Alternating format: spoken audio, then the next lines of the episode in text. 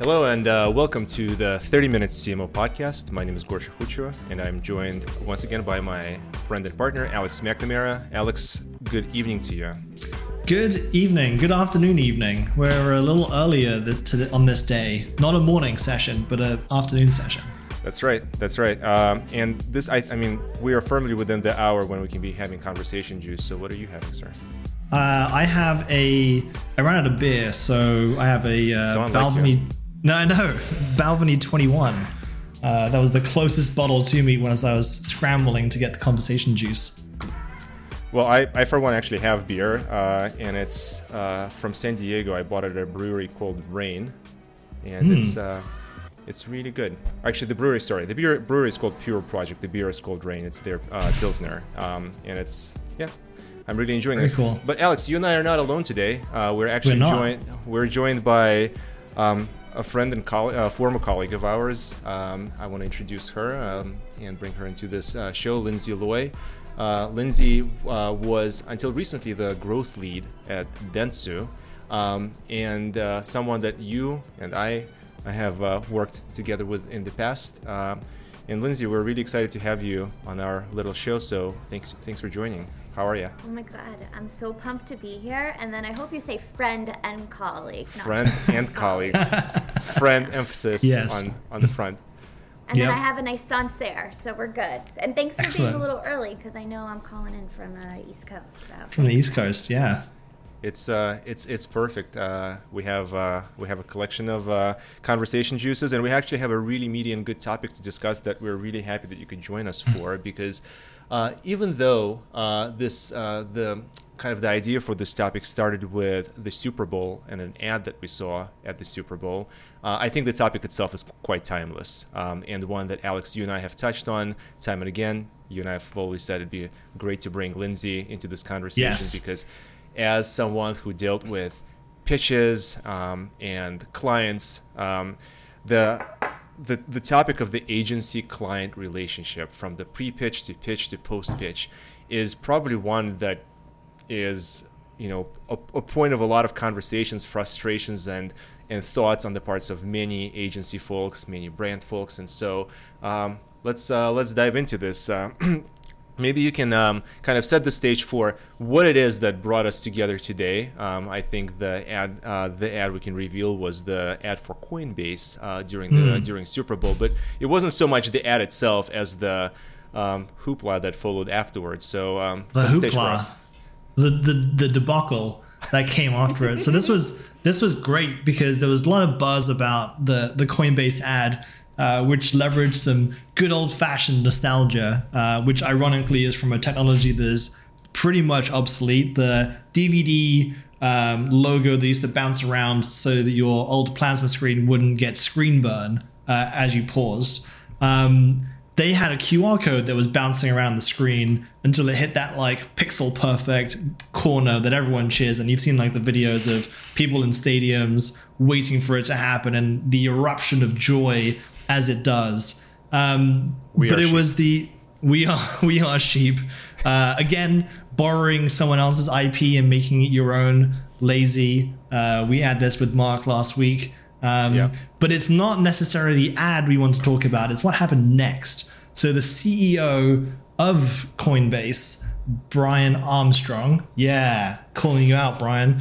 Um, he released a thread of 12 tweets describing how great they were coming up with this uh, with this idea, specifically um, around how they brought in outside agencies to pitch, how the agencies couldn't get it right because they just didn't understand it, how under the, the pressure of time they came up with this brilliant idea and then released it to the world to great fanfare. And then the Martin Agency CEO called them out publicly on Twitter, being like, You didn't do that. We pitched this idea to you on this date on this page, and then on this date on this on this page, and had this like you know not really a back and forth, just being like setting the record straight. Like this is this is what happened, mm-hmm. and the, all of Adland were like, "Oh shit," and we're like, "Yeah, good for her, good for them, because so often people eh, on client side, like CEOs and the type, they just get on that high horse and go like, agencies are terrible, blah blah blah. So setting the stage for for a discussion, um, that's that's really that's really it. So yeah, L- Linsey, when when you when you saw this exchange happening, what were your initial thoughts? Um, so I was just so proud by by Martin's leadership. Um, I've, I don't know her directly, but I know people that have worked with her and, and just have the most amazing things to say about it. But honestly, I get so frustrated from just being a, a Northeastern and someone from Jersey who has a big mouth. I get so frustrated when people just don't say it how it is. And Alex knows this, right? And so stand up for what you believe in and stand up for the work that people work so hard to do or or ideate and put effort and time into doing. And there's absolutely nothing wrong if it takes m- multiple sources of brain power to come up with something. And like let's all be honest it's not the most innovative idea ever. It's the one that had the most kahunas right? It had it was the one that like took the biggest risk and we saw that the year prior with reddit and mm-hmm. risk taking is what's going to win, right? And whether it lands right or lands wrong, um, risk taking is what's going to win. And it just was really frustrating to see someone take credit for something that may have needed to be spare, uh, uh, spread more evenly. And and I think what the real thing that's under the hood here is the the lack of respect that there is for agencies. Yeah. Um, yeah. And Alex, what you're talking about in, in terms of like bad mouthing agencies, it's like actually we're invaluable to you from a multitude of fronts. Um, even more so today with with the issues um, that we we see across um, the talent, you know, reassessment, as some people like to call it. Um, so so yeah, I think it's unearthing a, a bigger, really really important conversation. So I'm stoked to be here and and kind of talk about it more because I, I get to see it on different sides. And I'm sure you do. And uh, I, I I I I would re I would be remiss if I didn't um, just kind of mention one a part of that tweet thread that uh, he hmm. unleashed, mm. where I think it was 11 or 12 um, kind of components to that uh, thread, right? And I think yep. it was in the 11th or 12th we, where he said, "Oh, and like my my team tells me that we had an agency um, that's part of this process," and he kind of tried to hide behind this and say that, you know, I just didn't even notice because we were we were all one team. Um, and I think he was alluding to the fact that, and Linsey, you brought this in our kind of pre uh, pre recording prep, there, there there's a constellation of uh, agencies working with that brand, uh, just like there are with um, you, know, you know with many other bigger bigger companies, right? It's not usually one agency; it's it's many. They have different sets of expertise, and so to pull something like this off wasn't just a creative idea. You know, there was there, it was also the the buying and the execution, the measurement of that. Um, so to not acknowledge the uh, the participation of your partners, your agency partners, and to actually publicly throw them under the bus, I think was uh, just speaks volumes. Yeah, and then what he said too about like no agency could do this. Hmm, yeah. I've seen a lot riskier pitches been thrown out there from both a creative and media standpoint, and the clients aren't willing to take a risk. So, um, you know, I just think touche, and and now he's you know obviously doing he a little what Monday morning quarterback is the term. Revisionist history. Yeah. Uh, I think there, there were two. great. One thing, Alex. One thing that's really great in that exchange is Geico um, to to Martin comes in and says, "You have been a fantastic partner, equal relationship." back and forth. You're always challenging us, and they have a beautiful exchange. You know, so, oh, so it's awesome. great to see that that Martin's able to to carry the torch and and ride the high road. I think I think that's a really good thing that we we're going to come on to is like the the the way that different brands and different clients, I think different individuals at you know all levels see their agency relationship and i think the, that exchange between those two brands really highlight the two different types of of ways that people view um, view agencies. Um, I think you know what I'm going to just go straight into this discussion point then, because it's like we talked about this with with Jan from H and M a couple weeks ago. It's how how do clients value agencies, and you and Linsey, you brought this you brought this up, and like how do they respect them? Like there's good clients and there's bad clients Um, and it's like the good clients see the value that the agencies bring, and then the and the bad clients see the costs that the agencies come with. So I, would love to just see like the contrast between Geico and, and Coinbase and how they reacted publicly to this. Um, is that what you've seen a lot on your on both sides, the creative side and the media side? Yeah, absolutely. So on the creative side, the intellectual property bit is a little bit more sensitive, right, than necessarily an overarching media strategy and then be able to execute on it. Um, so I have seen opportunities where you know an RFP has come through and we're in negotiation through some initial contracts, like the NDA stage, and they've literally said anything that you put in front of us through the remainder of this review and opportunity, whether it's two weeks, six months, is going to be ours to own. And when you're a creative agency, that's energy, hard work, and IP that you probably would not want to expose and simply hand over for free. But depending on what you are and your history of the agency and where you stand in a hierarchy and what you're championing as for, for, for brands in your portfolio, that's sometimes some a hard decision that people have to, to make. In that in that circumstance, um, we declined to participate until they updated their terms. Um, Good. But Alex, you know this first and foremost, like qualification of an opportunity before accepting it for an agency and the people and and the business is the utmost important thing and it's the first thing overlooked because people get so excited about um, the opportunity, whether it's the brand, whether it's the culture that the brand stands for, um, whether it's the dollars behind it, and what they yeah. see from a financial opportunity. Um, and so when I'm looking at one, I, I very much have the mindset of are these good people that are going to appreciate our people? Is this going to be a healthy, fulfilling relationship? Um, and is this something we want to be in the trenches with them? And do we feel do, do we do we align on so many things that it's just buzzing? And um, our most successful relationships to date have started with that. And when I ask why did we win, they go, "It was your first impression." It was when we had those really honest, transparent conversations right in the beginning that then stayed true and you kept delivering throughout. Um, and always about the people, right? I mean, that's what you want an agency to do is to inspire you to be the breath of fresh air in your day, to make everything easier, um, and to make your your media, your creative, and all of those things inspire and, and ignite the business. And um, it's often overlooked. Linsey, this is really, I think, a crucial point because at, at the end of the day, uh, an agency is its people. Um, and regardless of whether we're talking about creative or, or media, um, it's the people who are who are going to be coming up with the ideas. How do you um, how do you determine what you just said? How do you determine that in that courtship process? You know, not just the quality of your of the individuals on the other side, but whether or not there will be the understanding and the chemistry um, to to be successful in that partnership? What are some of the tips you would you would kind of throw out there?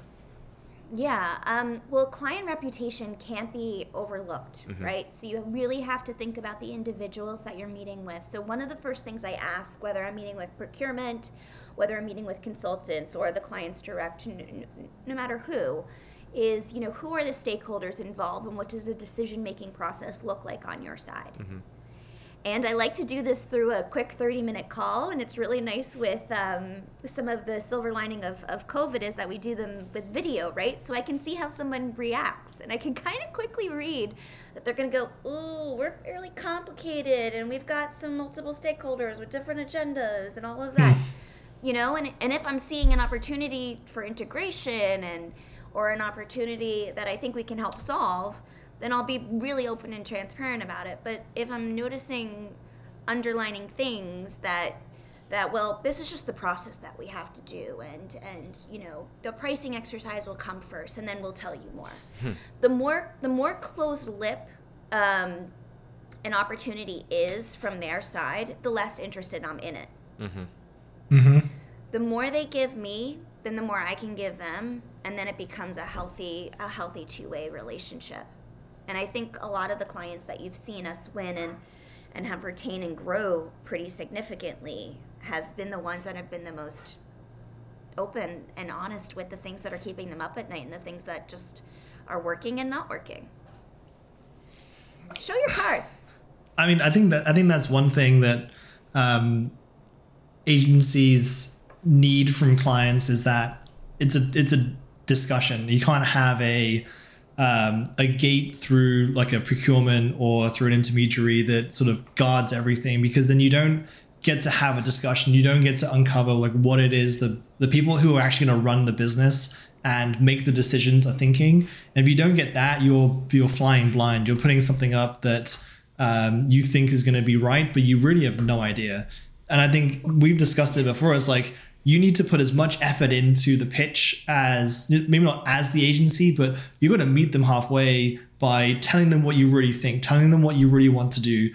Like this this idea that by not giving them information, having them come up with the same idea that you in your mind think is the right way to do it to like prove that they are worthy or they're they're in the same headspace as you is is really weird because if you don't tell them what you want to achieve, how are they gonna they're gonna get gassed and be like, we think you should do this, and they're like, Yeah. you got it, you win. Well, relate that, Alex, to like working with a realtor and looking for a home. yeah, You have to Yeah. tell them how many bedrooms and you know what state you want to look in. Yeah. Yeah. And you know what your budget is and why you're looking to make the shift and what your family plans are.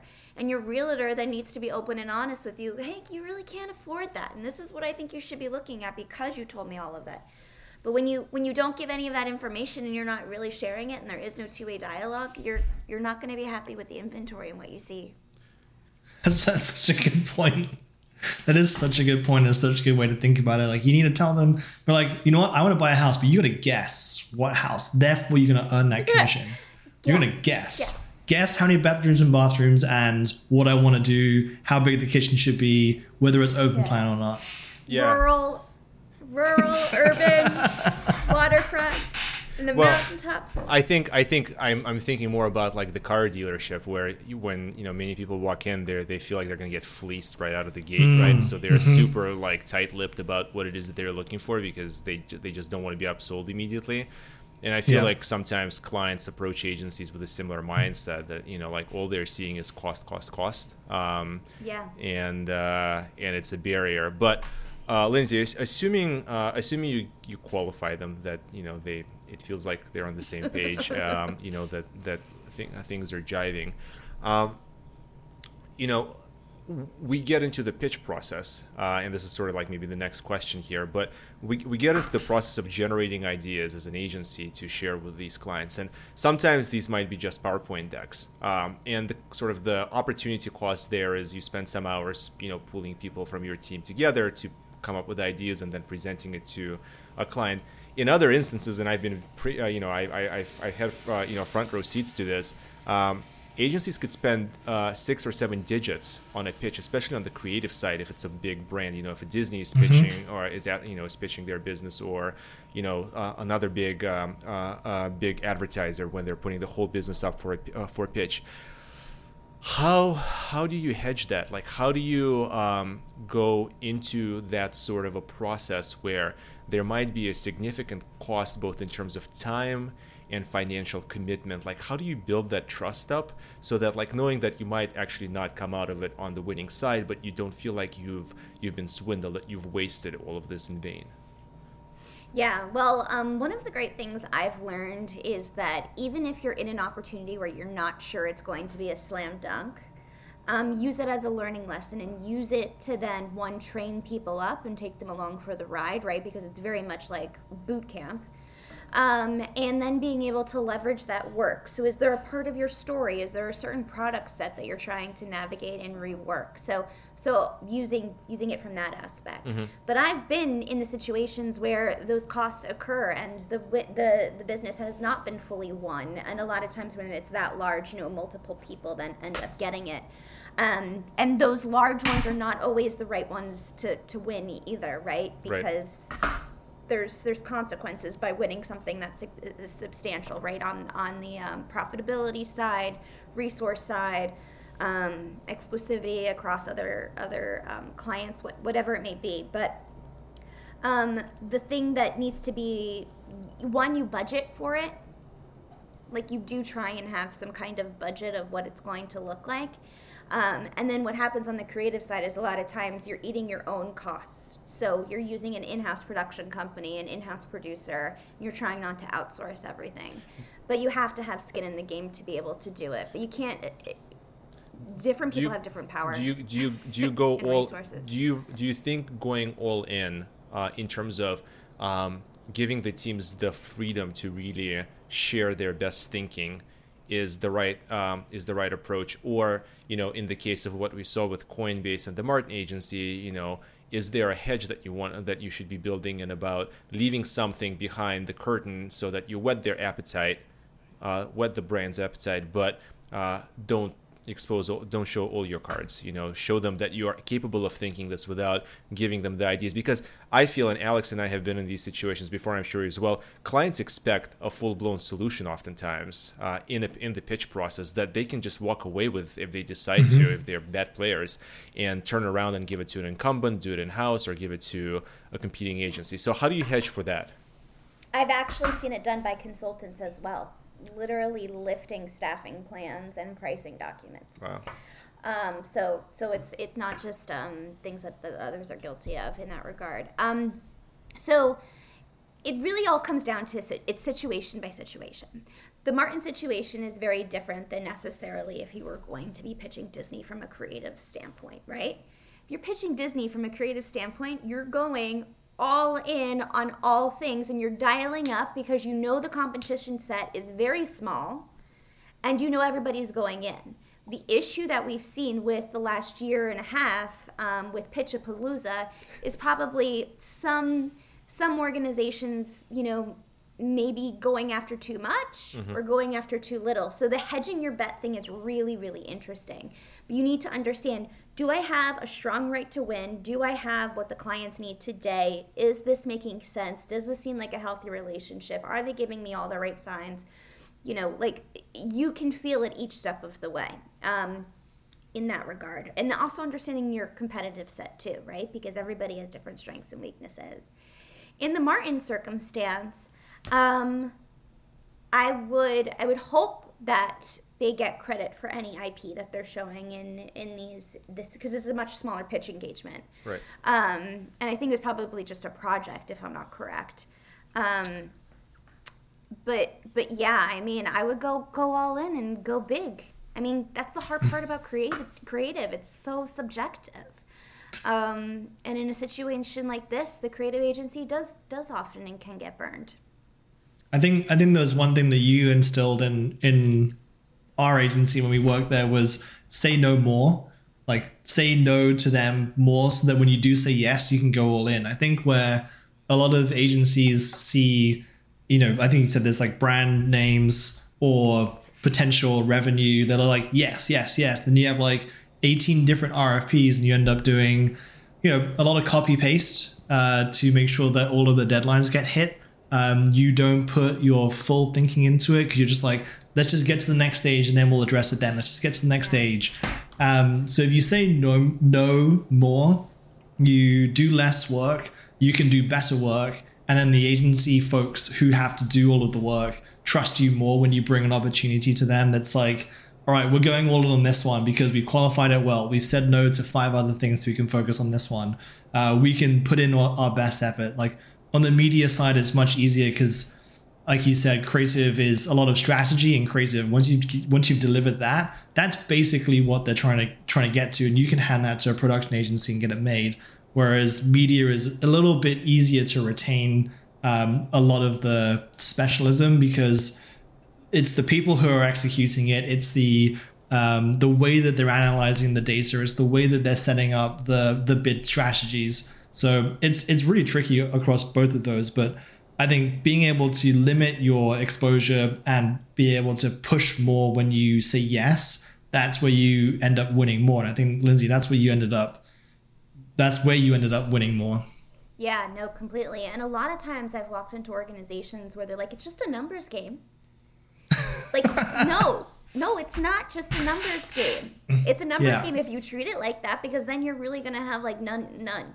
You know, like Yeah. and it's just it's just like whatever. It's not a numbers game. It's about establishing integrity and um, a sense of authority based on the experience and capabilities that you're bringing and establishing that up right up front and the clients that i turn down when when they do pursue and say hey can, can we work with you are often the ones that come back and say hey how can i work with you because i said no they often respect me more and respect my word more and so um, i think that's something missing and there's just like everybody's just eager to win rather than you know winning the right thing that's right for the business and right for the people and the culture let uh, let me ask uh, the question from maybe the brand standpoint then, um, mm. because we've been uh, talking about the agency side. But um, and I'll and I'll ask the question through maybe a quick uh, personal story. Um, I uh, I was in, many years ago involved in a in a pretty big pitch um, in in a, in a different holding company,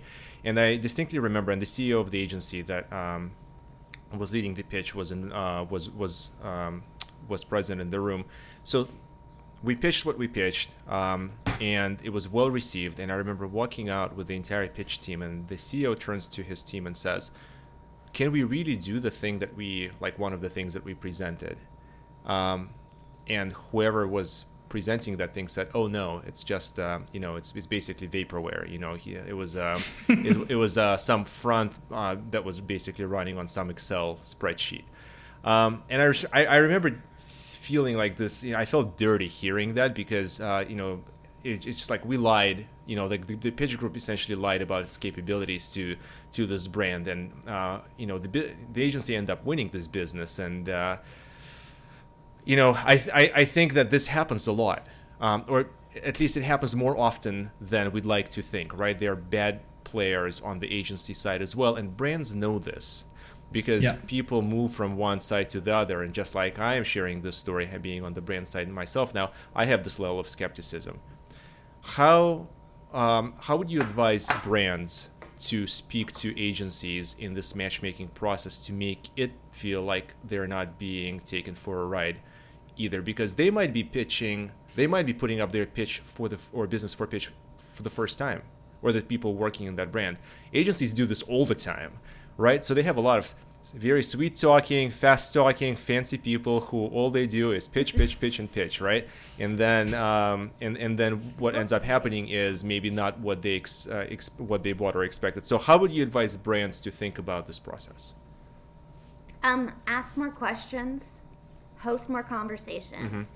So, what are you trying to achieve from this review? Is something I like to ask, right? It's such such a basic question, but like depending on the background and the context of the client of what they're coming from and why they're in that review, it's incredibly important.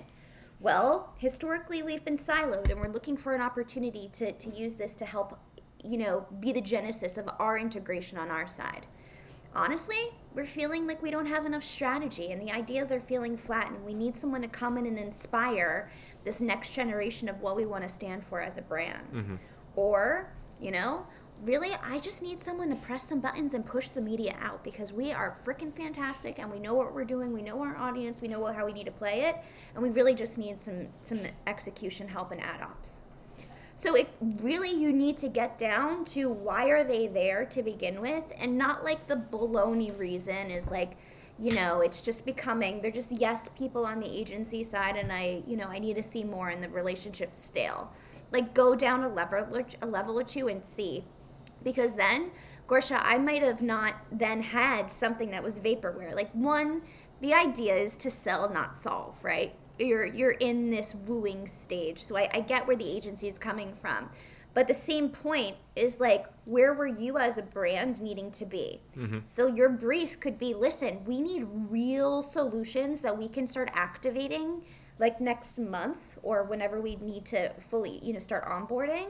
Or we want you guys to kind of shoot for the moon and think big and broad because that's the challenge that we need to see. And, you know, that's what I would want to then see.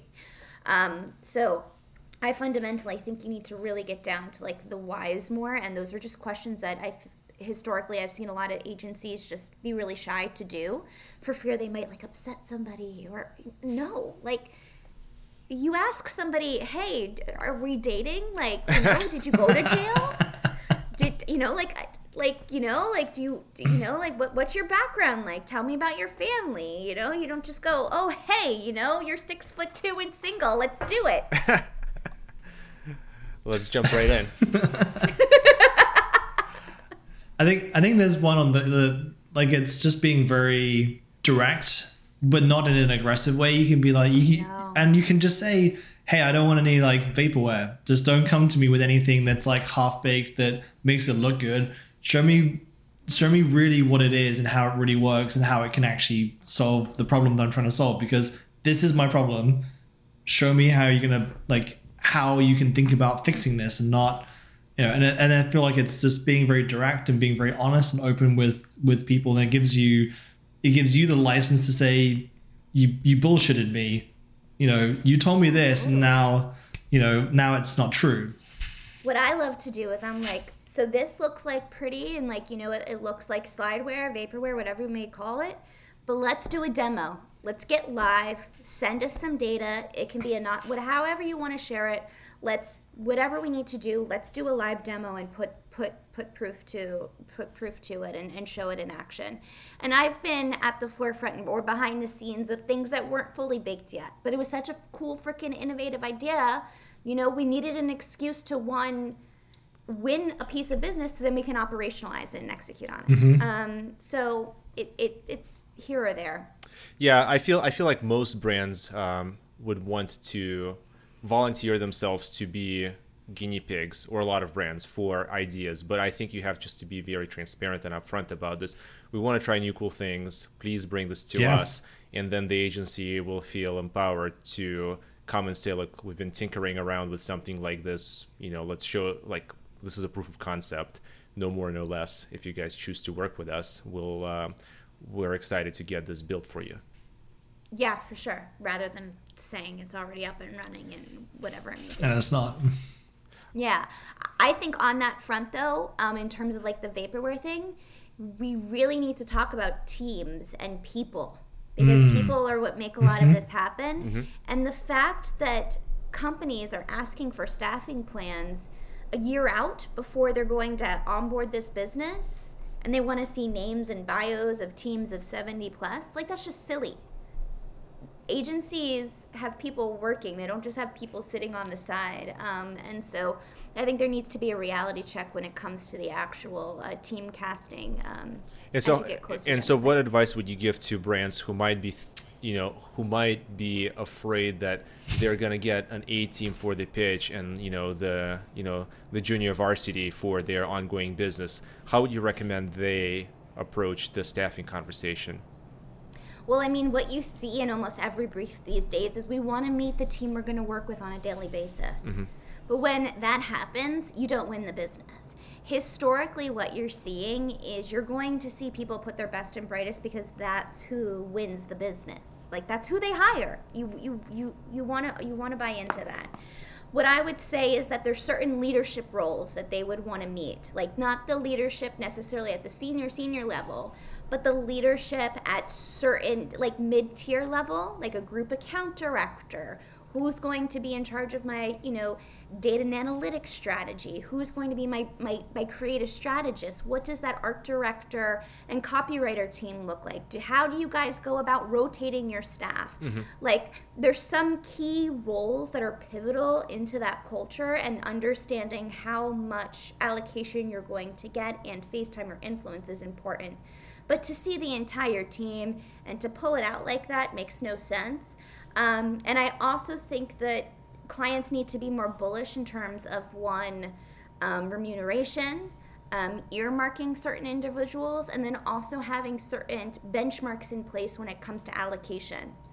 Um, and understanding what they can get and what's the benefit of them. So having a fully dedicated staff is not always beneficial, right? You sometimes may want to have you know several individuals on your team that are also working on other clients that are like-minded similar verticals whatever that may be that's experience that they can then apply. So it needs to be needs to be a harmonization of a lot of those things but I, I don't think that there's enough conversations throughout the pitch process of honest dialogue that happen I'd love to uh, touch on pricing a little bit later on. Um, I have one. I have one um, kind of final question on the from like the uh, the client advocacy standpoint. But Yeah. if you are like take Coinbase for example, um, a startup by all accounts just a few years ago, hitting big time with all the crypto craziness going on now. Um, a lot of the thinking that I think these types of companies come into the pitch process with is very scrappy, kind of internal focus. We're to hack our way through this. Um, I've, I've I've been in a startup myself. I know that the the idea that somehow marketing, especially digital marketing, is still an area where you can hack things together and sort of cheat the system prevails. Um, and then they bump against mature, established, thoughtful, strategic marketing agencies, wh- whether it's the Martin Agency or you know Ogilvy or iProspect or whoever, right? Like these agencies come in with uh, systems and processes that are fit for a big client, um, and there's a reason why things are done in a certain way, and they understand it really well. How? What advice would you give to the CEO or the CMO of one of these fast-rising startups that may have hit the inflection point where they need to think about bringing a big agency in, but they just haven't had the experience of working with one before? What is different? With that type of agency versus maybe a partner that they worked with purely on an activation standpoint in their early days? So it's several things. So my first thought is when these agencies, even if you are Coinbase or even if you are a startup, Scrappy's going to win the game at the end of the day in this this current environment. It's not about outpaying and outspending. It's about outsmarting, right? And so I think a lot of people taking this this ownership of the IP and who came up with the, the idea off the table, Coinbase was kind of the winner of Super Bowl. We're talking about it two weeks later based upon subsequent conversations, but it did rank number two in the App Store when it was like a hundred and something the, the day before, right? And so it made people go, What the hell's this? It was a nice throwback to old technology as they are a new innovative and, and technological player. So I would tell a CEO to keep hacking, keep going at that. But if you're trying to scale your operations, right, and that's what you need to then do, then you need to then have a scalable infrastructure behind it. So are you trying to build that internally on your side? Like also don't forget like how much goes into trafficking an ad no matter where it's going to be on your your TV screen at home via you know linear or or streaming or is it going to be in your TikTok feed? So the the operations between on the ad ad front, uh, ad serving front is pretty significant on top of the data management side of things, right? And so that's what I think people have to then consider is like where am I at in the maturity level and what does my business fundamentally need to do? So they're you know they're with Wavemaker and that's where they get their scale from from a media side of things and and a lot of you know their buying and negotiation power and um, I'm friends with the head of investment there and he's crushing it. But then you know they can then go do something wild and crazy that's a little hack you know like like that. And I think you're gonna see a ton of more opportunities and and things that are headed our way that are going to be like that um, that we're already seeing experiments happen within metaverse and seeing it on a stage like this with super bowl was really fun. I think you I think you really captured that um, the the what do you want to achieve from this gives you the direction of where you need to be talking and who you need to be talking to because if you want to scale you need the people who have done it before because you're not going to scale with an in-house team that's just hacking together you know A/B testing Facebook ads if you really want to be buying in addressable TV as well as programmatic outdoor through you know geo footprint on mobile connection as well. So like it's all if you want to be doing social ads and buying biddable media, sure, anyone. Yeah, you can do that, no problem. yeah Um, I would tell the CEOs to start building their infrastructure of how they would build an omni-channel program, right? And then being able to have someone facilitate or multiple people facilitate it. But that's the problem is people are reliant on so many different partners, whether it's the likes of Salesforce, Adobe, and them owning the, the agencies owning the contracts or DB3, whatever it may be.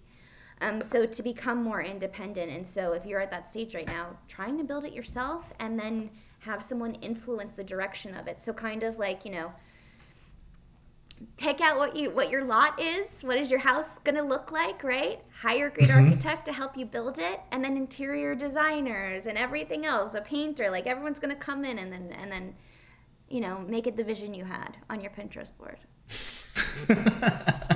Have a Pinterest board though. Make sure that you know what you want to achieve, so Yeah, that people can rally around it. achieve, yeah Yeah, yeah. I mean, I think yeah, I think it's it was uh, just on two of the tweets that he um, that he put out made me wonder why they were working trying to get another really high profile agency. One of them was they said they had a hundred k production budget. Um, if you have a hundred k production budget, why are you speaking to the Martin agency to try and make a Super Bowl ad? It seemed like a, a real dissonance between reality and and what you wanted and like the dream because 100k production budget that's going to get eaten in fees in you know a couple weeks and, then al- the other one and, and also, why do you have a hundred thousand dollar production budget when you dropped six point five million dollars on a Super Bowl ad, a thirty Yeah. 60 second spot? Thirty second Yeah. spot, I think, was six point five million, right? Or is it was six? it was it was the most expensive super bowl ad space i think uh, and then the second one was based on their account they had um, the inability to come up with an idea left them with no time to make something good. They had a few weeks in uh, in production time um, which sounds horrific. Ev- ev- you know we've made ads before. They take you know weeks and months to make a really good ad. You need the time to shoot. If you don't shoot you need time to animate post production sound everything. Trafficking. Trafficking takes time.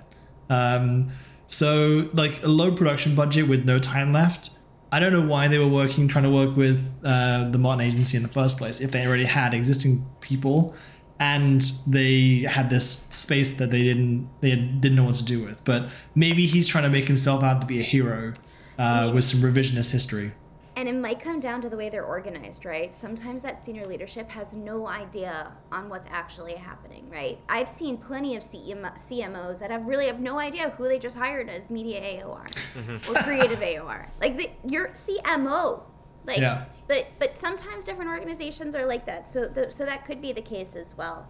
Um, but no matter what the spend is, like there's obviously an opportunity to shine and be creative, but credit is due where it's due, and Yeah. um, you know, props to Martin and for calling it out. still Linsey, props Speak uh, speak to us a little bit about the fees because I think that uh, that that goes unsaid quite a bit. But um, Yeah. talent is not cheap. There's a lot of competition for talent from entities outside of the agency world, uh, the TikToks, the Googles, etc. Right? Like that's well known. Um, and yet you men- you mentioned before, often with procurement uh, coming in at the beginning of the conversation, even sometimes um, this becomes um, it becomes almost impossible to negotiate a sustainable um, f- you know financial model situation retainer what, what have you Yeah. um, what's the tension there like what is the tension that that has led us to this to this point where you know a brand is willing to spend you know we'll keep hammering on coinbase because everything's just been so public about this but like they're willing to to drop so much money on you know this vanity super bowl ad and at the same time have such a such low production budget out of which comes out an agency fee and like this is an example of what i think happens a lot so like how do we think about this what is the tension why why can't we have a normal remuneration experience for agencies working with big clients I would love to see it. I think the model fundamentally needs to shift. We need to stop thinking about FTE. I mean, I've we've we've all read the books and seen the articles and the white papers on that, why this needs to shift, and we just we haven't done it yet. Um, but we're we're trying to make everything apples to apples when that's not the case. We're dealing with a whole bunch of different fruits and vegetables, and and everything's very different. Um, and you need to be paying not just on an hourly FTE rate, I would also then consider what does that agency's experience look like? What does the client roster look like? What have they previously worked on? What, you know, what value is that then bringing you? Also, what you notice is when you go to independent shops outside of holdco shops, both have different pros and cons, is the independent shops can say, yes, we can be more affordable when it comes to XYZ and we can be more flexible.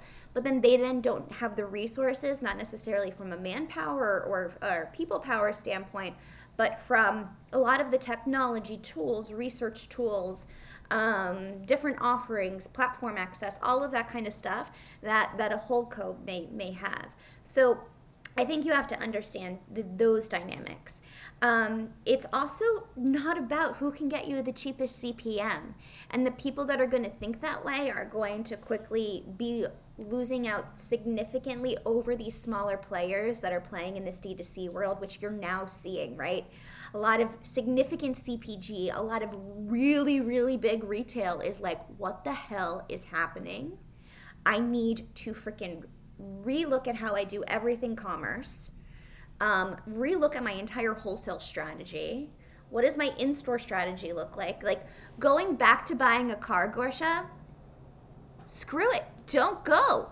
Get fucking Carvana. Yeah. right? Like I had the best experience with Carvana in in them buying a car from me, and then I told um, the dealer, used a, a, not a used car dealer, but a, a dealership. I said, "This is what I can get."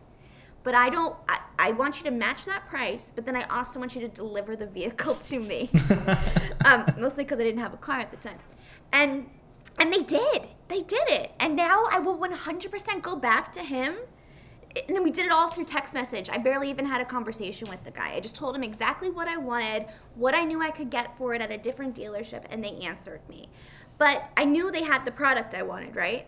All of these people are not looking at things as they're looking at things apples to apples, but it's not always. Mm-hmm. And so I think the thing too is that on the brand side, things are getting more expensive and so they're trying to cut costs and do things cheaper and cheaper and now it's coming at a fundamental sacrifice to the work you're seeing mm-hmm. but by investing in people that are going to utilize your media and spend it right to drive your business that's where you need to bucker up some cash if it's on the creative front, and depending on what you want to do, you might want to have a handful of smaller, more innovative, like fun agencies that can kind of throw wild ideas at you on a project basis and then take it from there, right? Instead of like, if you are Geico, yeah, you want a big, awesome media AOR because you're doing these big legacy spots and you need to have have um, you know your your your brand out in the market with a whole bunch of different iterations does that make sense but a lot of those creative shops are still stuck in the 15 30 and 60 second spot worlds when they need to be in the 150,000 different iterations of what it's going to look like on TikTok, Snapchat, um, within search, within high impact display, whatever it may be, mobile. I mean, now we're not even talking about web web, web 3. So that's how I kind of would look at it. But I hear you, Gosha. We're gonna have. I um, hate the agencies that just slash the rates. Those are the ones that kill me. Yeah. you can also ask. You can also ask your agency, would you be comfortable sharing profit margin information, which people have done. It's it's such a strange one because you know at the beginning of the process you asked for the budget and I had a, I got a really snarky email back once and they were like, I'm not telling you the budget because then you'll just make whatever it is you're about to sell me that cost that thing. And you know, I don't I want you to tell me what you think we should be spending. And I'm like, I I was like, I don't want to respond to this, but I did. And I was like, the reason I'm asking you for the budget is so I can understand like where you at, how much you've got to spend and where we can spend it. If you have a million bucks, we could do all of these different things on all these different channels. If you have 10,000, we wouldn't recommend any of that and be a waste of your time and waste of our time. So I'm not yeah. asking you so I can like fill up the bucket with all of the fruits and vegetables. I'm asking you so we can pick what kind of fruit and vegetables we should be showing you based on what you can afford. And I just felt well, one was very disrespectful, and he didn't reply to me, which was weird. That's fine. Um, you don't need it anyway. but, but then also like a lot of times when we ask for budget, it's to really understand like what, yes, as you said, what liberties we can take with allocation, but also like the way we were structured at iProspect is very different than other agencies and how they're structured. So if you want a specialist team, that you have people that are born and bred in search, born and bred in social, and these are true specialists in, in various channels it costs money to, to have those different individuals and all of that infrastructure and what it sits in the ad ops as we were talking about the mm-hmm. investment in data tools and technology to to understand and measure and analyze and and then on top of that audiences like right and, and host that all in a safe environment costs money yeah and and even yep. the financial side of it the financial ops part of it like that costs money. So the more scale you have, the more you have to be willing to pay for those things. Um, but unfortunately, what you're seeing is is the smaller clients are going to have to pay bigger dollars, and the big clients are getting the significant discounts. My uh, my absolute favorite by favorite I obviously mean like I hate this and uh, we, we Alex Alex you and I experienced this from multiple um, brands including some that were just like completely slipping into irrelevance is when they come in hot and heavy and like we have 40 million dollars in our budget to spend and like they just you know they dangle that carrot and then at the end of the whole process they're like all right let's do a $10,000 test and then you're like jesus christ like these are completely different like this is not even like we're not even the same ballpark we're playing different sports here It was Yeah. yeah. and, That's, and, but, that's- but that happens That happens. I mean, I would say, who is your boss? Why don't you qualify them? Um, just teasing. Um, but you know, like there was times, depending on which agency we were we were supporting and, and repping, there was times where we would take a test, and there's times where we're like, hell no, Yeah. I got too many freaking opportunities that I need to look at, and I need to hedge my bets. I'm not going to hedge somebody who's not confident in what we can deliver um, on something like that. So yeah it is what it is.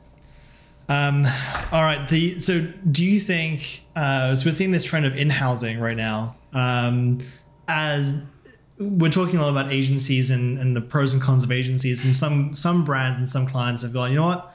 I'm just going to bring it all in house. I don't want to run a pitch. I want to build out this team in house. Um, where do you where do you what are your thoughts on on in housing teams uh, and how they can benefit or hinder a client? So I think organizations, well, well, it's always happening, right? Like a couple Yeah. several years ago, it was like in housing, and then like everybody did it. Nike's doing it, like Danone's doing it, like everybody's doing it, right? And then they come back and they're like, "Wait a second, we thought we could do this, but just kidding." Hey, we Intel. realized we Hey, realized Intel. it's hard. Um, I think you need to figure out what your strengths and weaknesses are, right? So, like, this is what my people are really freaking good at. I'm keeping them happy. I'm keeping them um, fulfilled, and and and and they're adding significant value to the business. But here's where I've got my gaps, and I've got to map out the cost and energy level to one build it, but then two, how am I going to maintain it and keep on improving it? And that's the thing is just because you're in housing something doesn't mean oh it's here, we're done. Mm-hmm. You got to keep on improving it because our space is even more fragmented than it was yesterday. I mean, every day it's just wild, right? There's too much shit to keep up with. There just is. And you're not going to have 18 people all of a sudden be well equipped to handle and navigate the metaverse. You're just, it's just not going to happen, right? Um, so I think you need to hedge your bets on what you can fundamentally do and where it makes the most sense for your short-term and long-term plans, and then source and figure out is working with an agency for these for this remit make sense? Does it make sense that I work with a consultancy or somebody who's doing an amazing job with it and it's kind of cracked a new model is a, a company called Oliver based out of the UK. Um, they haven't really made a splash here yet in the US, but I'm eager to see that happen since I know of how many conversations we're having on this exact topic. Um, or do, you know, I completely hire a recruitment firm to help me build something internally on my side? So there's all these different levers that you can pull, and you need to kind of figure out what you're going to do for your own house to keep it, you know, future proof and, and ready for whatever it comes. So I think the more you can own as a brand yourself and the more independent you can be with you know your your consumer data your sales data merging those together um, being able to have some of those pipes so you're not dependent on you know um, some of the, the large scale players. The, the more you can have independence the better but you have to do it in a responsible manner not making sweeping statements because at the end of the day p&g still has an agency that they value and respect very much I, I, I love that how you how you framed it. It's not it's not just good enough to build it. You have to maintain it, and I think that's where people forget. It's like to you nurture yeah you going back to it. our car and house metaphors. You don't just buy a car and and then that's it. You got to do regular maintenance. You got to make sure that it's everything is is running smoothly. You know, you don't just buy a house. You got to you know fix the pipes, change the change the roof, re, you know repaint it every once in a while. It's like you got to keep putting the effort do in. backsplash. You got to keep Yeah. stay up to date. Absolutely. You know, what's cool what now is not cool in three years. So you got to keep updating it. and that's what happens and that's why you know particularly on the creative front why people love to be on an agency side versus brand side is because they get that diversity of working with different clients different business problems and, and all of that um, and so there is something really special about that um, that that can't be overlooked um, particularly in today's world where you know us as as um, individuals and humans we have a human universal need that aren't always being met. This agency relationship is not a need being met. Us as individuals we're all looking for new jobs and trying new things right now because the world has shifted. And so i think you just need to be able to be agile in that manner and and keep being better and better and striving for better but making the progress to be as independent as possible would be the, the long-term goal I, lo- I, I loved everything about this conversation. I feel like there's just so much human wisdom in what you've shared, Linsey. And uh, I, you know, at the end of the day, I, we started with this and we're ending with this as well. You know, it's a it's a it's a people to people sort of business. Um, Yeah. And you have to make uh, you, you have to keep that front and center. Um, i want to throw a wild card at you guys. I know we didn't kind of prepare for this but um, because we are exposed to a lot of brands we're exposed to a lot of ads we live and breathe this thing. It's it's a it's a it's a it's something that alex and i usually do at the beginning of the show but i do i do want to get a hot take from you.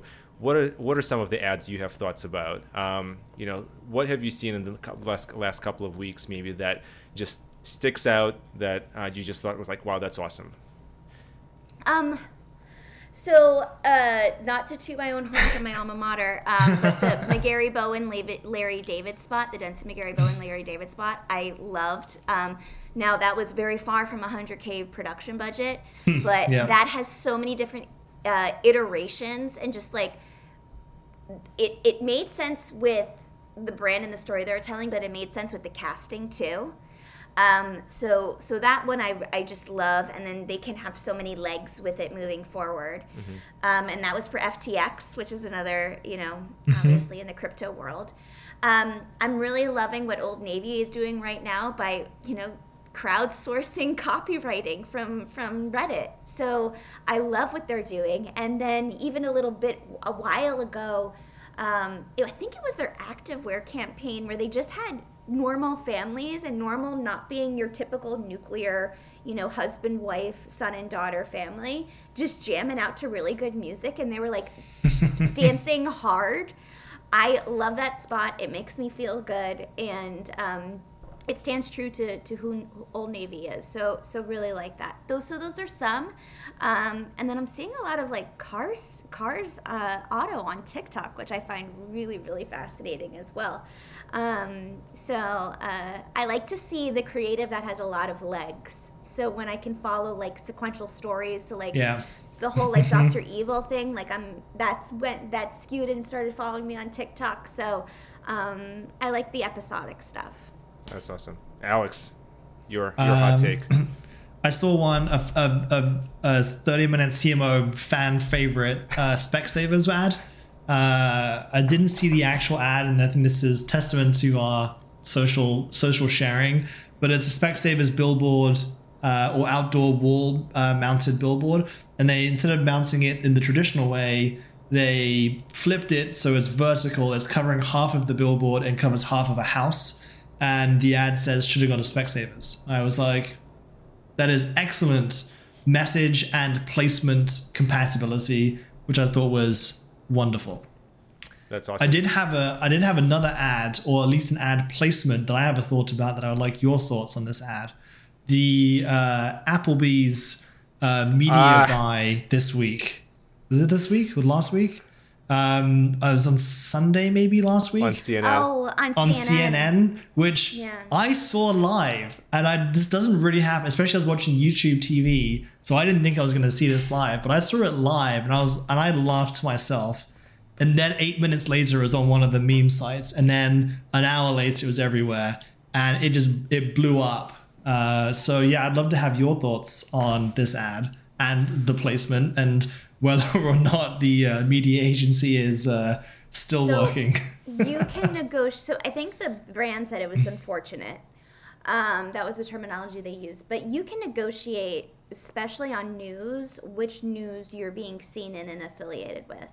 So this might just have been an unfortunate mishap behind the scenes, but it actually brings me to a bigger and interesting issue, which now we're seeing with the the the rise of or lack of, of linear and rise of streaming and, and connected devices is media agencies should have more um, ability to monitor the frequency and flexibility of the ads. So just because I'm selling to Peacock or I'm selling to um, Hulu or whatever it may be, I then need to monitor that frequency because I don't know about you guys, but I've seen Liberty Mutual so Oh, many yeah. times that it's so bad that like I won't even like no Liberty and uh, no many how many times you want to sing to me and like whatever Mm-hmm. like it's just not going to happen because whoever manages your frequency whether it's on the streaming service front and it's their fault or on the media buying side like you've just turned me away because you've hit me so many times. Hulu is the worst for that. They will show you the same ad maybe twice in an ad break and then for like four ad breaks after that. Yeah. And They've I- identified you as the right ones. They're just going to keep targeting you, and there's got to be Yeah. a better way to manage the frequency. and they I think they had like a lack of inventory or a lack of uh, buying, so they were just like, have another one, have another one. You know what? Added value, added value, and you're like, get off my screen, leave me alone. Yeah. uh, yeah. Is, they need it, to. is that how they ad, um, upsell you to the ad-free product, Alex?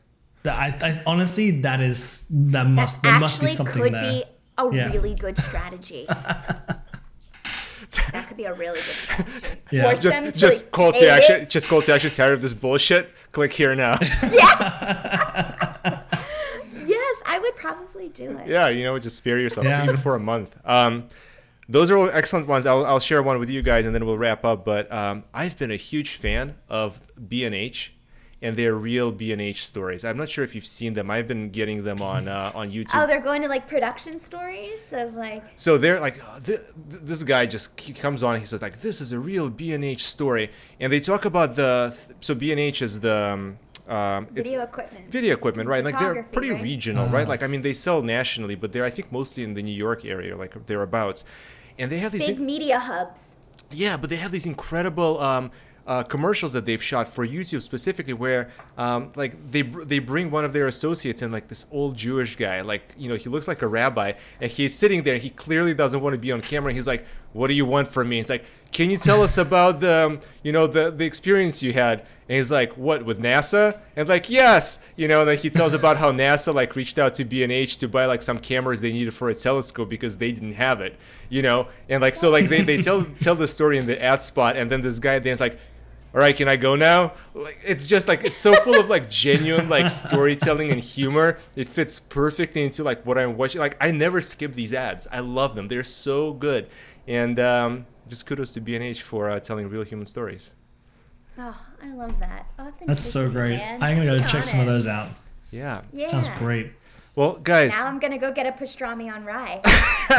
Yeah, that sounds Mm. also sounds good. All right, well, guys, thank you so much. This was a great discussion, Linsey. Thank you for joining us. I know it's Oh uh, it's late there, but we really you guys. really enjoyed your perspective and having you on the show, and uh, hope that we can have you here again in some near future to talk more about the agency brand uh, relationship and how to make it better. Yeah. Awesome. And you guys keep doing what you're doing. This is amazing. This podcast is amazing. But then also what you're doing uh, as your day jobs and with your families is tremendous. So I wish you guys the best. Thank you. Thank True you. gents.